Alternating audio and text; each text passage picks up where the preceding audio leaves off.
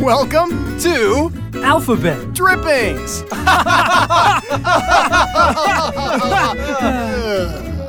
Aren't court mandated friendships fun? I'm Ben. I'm Alex. And I'm Matt.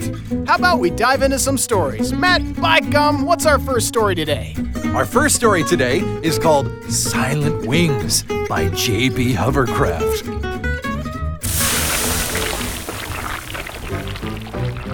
Ah, yes. It was not long after my narrow escape from the St. Jimothy estate that I finally worked up the courage to leave my home once again. I had worn out my old copy of Uncle Sappy's 10 cent Sunday giggles and had grown tired of watering Mother's dead plants. So it was that on a bright sunny day in July of 1924, I set out for my front stoop with the jaunty strains of Get That Shoe Out of My Cupboard running through my head. You see, it was a very popular song at the time, as it was the lead number from the very popular musical review Love and Clothing in the Land of Happy Time. As I strolled out onto the lane, I recalled Ronston telling me about some very fine gardens that were kept near the university. As it was a lovely day and I had been known to enjoy a nice plant now and then, I decided to spend my afternoon thence. It wasn't long before I turned the corner and beheld the loveliest greenhouse any boy could imagine. Surely inside that glass palace were kept the most exotic and charismatic plants of them all, and surely those plants would make for a delicious feast for the senses. I stepped inside the glass door and beheld a wonderland of color. Leaves as big as my parasol, flowers that smelled of honey and innocence. I didn't want to leave. Just as I was beginning to make plans to make this paradise my permanent residence, I saw one of them. At first, I thought it was just another flower, but then it moved. It had two large wings, a tiny head, and two long antennae that protruded from its unnatural looking face. It was not the creature's alien appearance that startled me the most, or the bizarre up and down motion of its papery wings. It was that this creature, no matter what it did, remained completely silent. All animals make some sort of noise, but not this one. Clearly, this creature must be from the far reaches of space. I deduced that by its presence inside the greenhouse, it must require moist, controlled air and strange plant secretions in order to survive on Earth. The creature seemed to be studying me, staring at me with its tiny alien eyes, pointing its antennae at me in a seemingly harmless but utterly sinister fashion. It was no longer safe for me or any poor soul to be here. All right, boys and girls, hold out your cup of nectar and they'll come right up and land on your arm. Oh, what devilry is this? Children? So close to this tiny space beast? The fool. Their succulent flesh will be the first to be devoured. He must be warned. I say, plant person, get those children out of here this instant. You're all in very grave danger. Sir, there's no need to be alarmed. This is a safe place to interact with nature. Here, take a cup of nectar. Good heavens. That fool has one of them sitting on his shoulder. The creature is controlling this dolt's mind with its devilish antennae. That mysterious red liquid must be the chemical that's keeping them alive. Clearly, they've trained him to cultivate their life juice in preparation for taking control of the planet and all its inhabitants. Get that filth away from me, man! Can't you see what they've done to you? Get rid of that viscous filth this instant. Hey, what gives? In that moment, the entire tray of red life juice was sloshed all over my strolling jacket and jumpers. I had become a sticky mess and a beacon for every winged alien thing in that cursed greenhouse. I began to slowly walk backward toward the exit, but I could already tell that my demise was imminent. Slowly they came, out from behind giant leaves and elegant lily petals, from under delicate canopies of snapdragons. From every corner of that glass prison they came. One by one, they surrounded me until every inch of my being was covered by their tiny alien faces, their robotic, papery wings, their horrific, spindly antennae reaching for my mind, my soul, what was left of my sanity. They were going to take it, I tell you. By heaven, they already had. Before I knew what had happened, they had already infiltrated my mind. The room went dark. There was no noise, no sounds of happy children, no chirping of gentle birds, no sounds, only wings. I was being buried alive by thousands of translucent, papery wings. Get out of my mind, tiny demons! Get out! Oh, I could see their plans. Their home planet. The great rocky prisons they had built for the captivity of mankind. Oh, I could see it. we will never return to this green land. There is only one future. The entirety of my being and all of my cursed progeny will live out the eons in service to these evil winged creatures. Leave my mind, you filth! At least leave me that!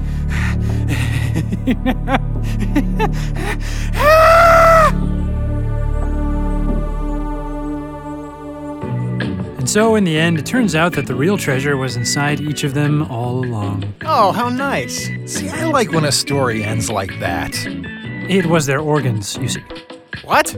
Their internal organs were the real treasure. Ugh, that's kind of gross. They're the greatest gift of all. Say, that reminds me. It looks like it's story time again. What story do we have, Alex?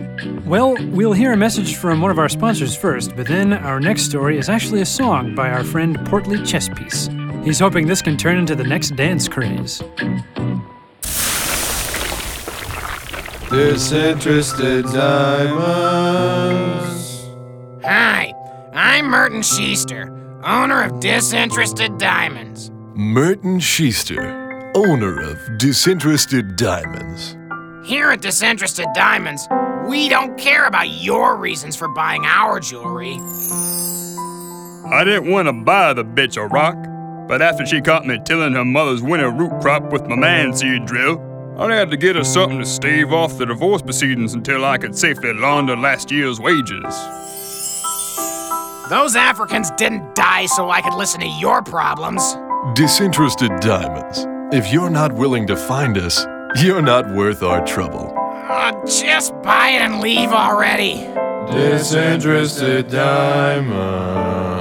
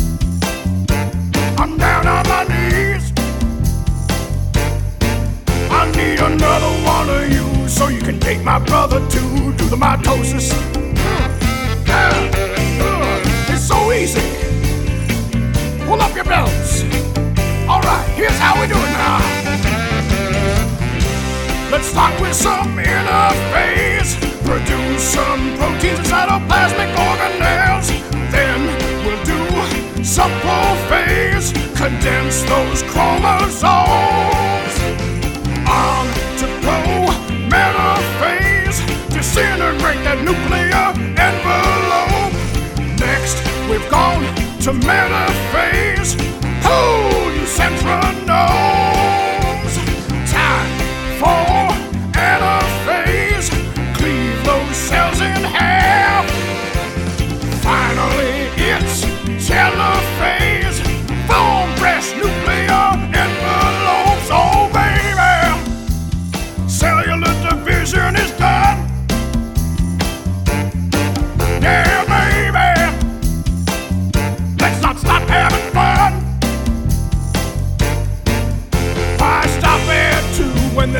Even more of you? Do the mitosis.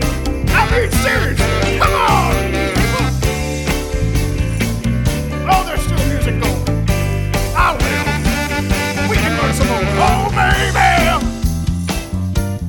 This is great. Oh, baby. Now I can't wait. Matt, there's a jello monster in my sink drain. And this time it's not a figment of your imagination. No, he gurgles not so sweet nothings to me when I brush my teeth. How did you determine the monster was a he? I don't like to talk about it. Why? It's anatomical. Oh my. How, how about we have story time instead? I like that. Okay, coming up next is a reality show called The Hayloft.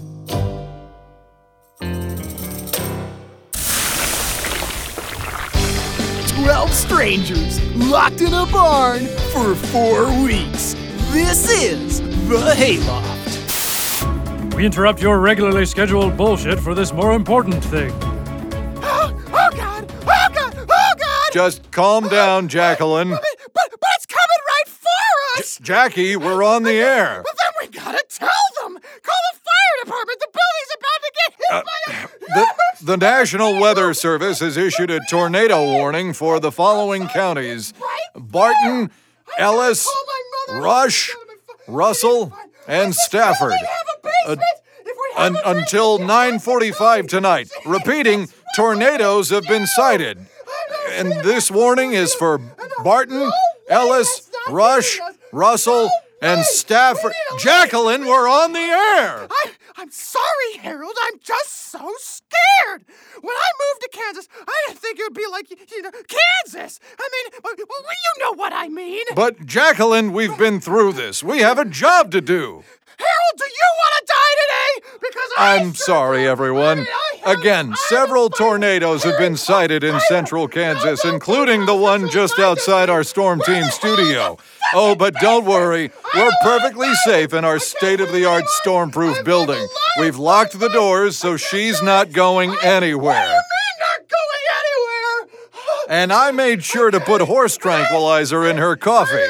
I'm really hoping she'll be fired this time. What do you mean by that? You're, you're trying to sabotage me. No, Jackie, this is the fifth or sixth time you've done this. You need to move back home to Los Angeles and get a job there, where a meteorologist is more of a ceremonial position. But I like it here. After all, you you know what they say, folks. You can't work in central Kansas if you can't take a little breeze now and then, right? anyway, tornadoes have been spotted in the viewing area, and we'll keep you updated as conditions continue to develop. Now back to that garbage you were watching earlier, you dumb asshole. So Julie and I were sitting in the pig pen, and I put my hand on her butt. And I think she liked it. Not as much as Sandra, but I think she liked it. Storytime affects me like that skin bracer cologne affects Jack Palance. It soothes and tones your skin? It sure does. I hope all of you out there enjoyed listening. Our goal is to deliver you a monthly dose of weird. If you'd like to contribute with a weird tale of your own, please feel free to email us at email at alphabetdrippings.com. Now we must warn you that we can't promise that we'll record your tale right away or at all, but don't let that stop you from creating weird and fun stuff. Until next time, you've been listening to Alphabet Drippings. Confidence is very sexy, don't you think?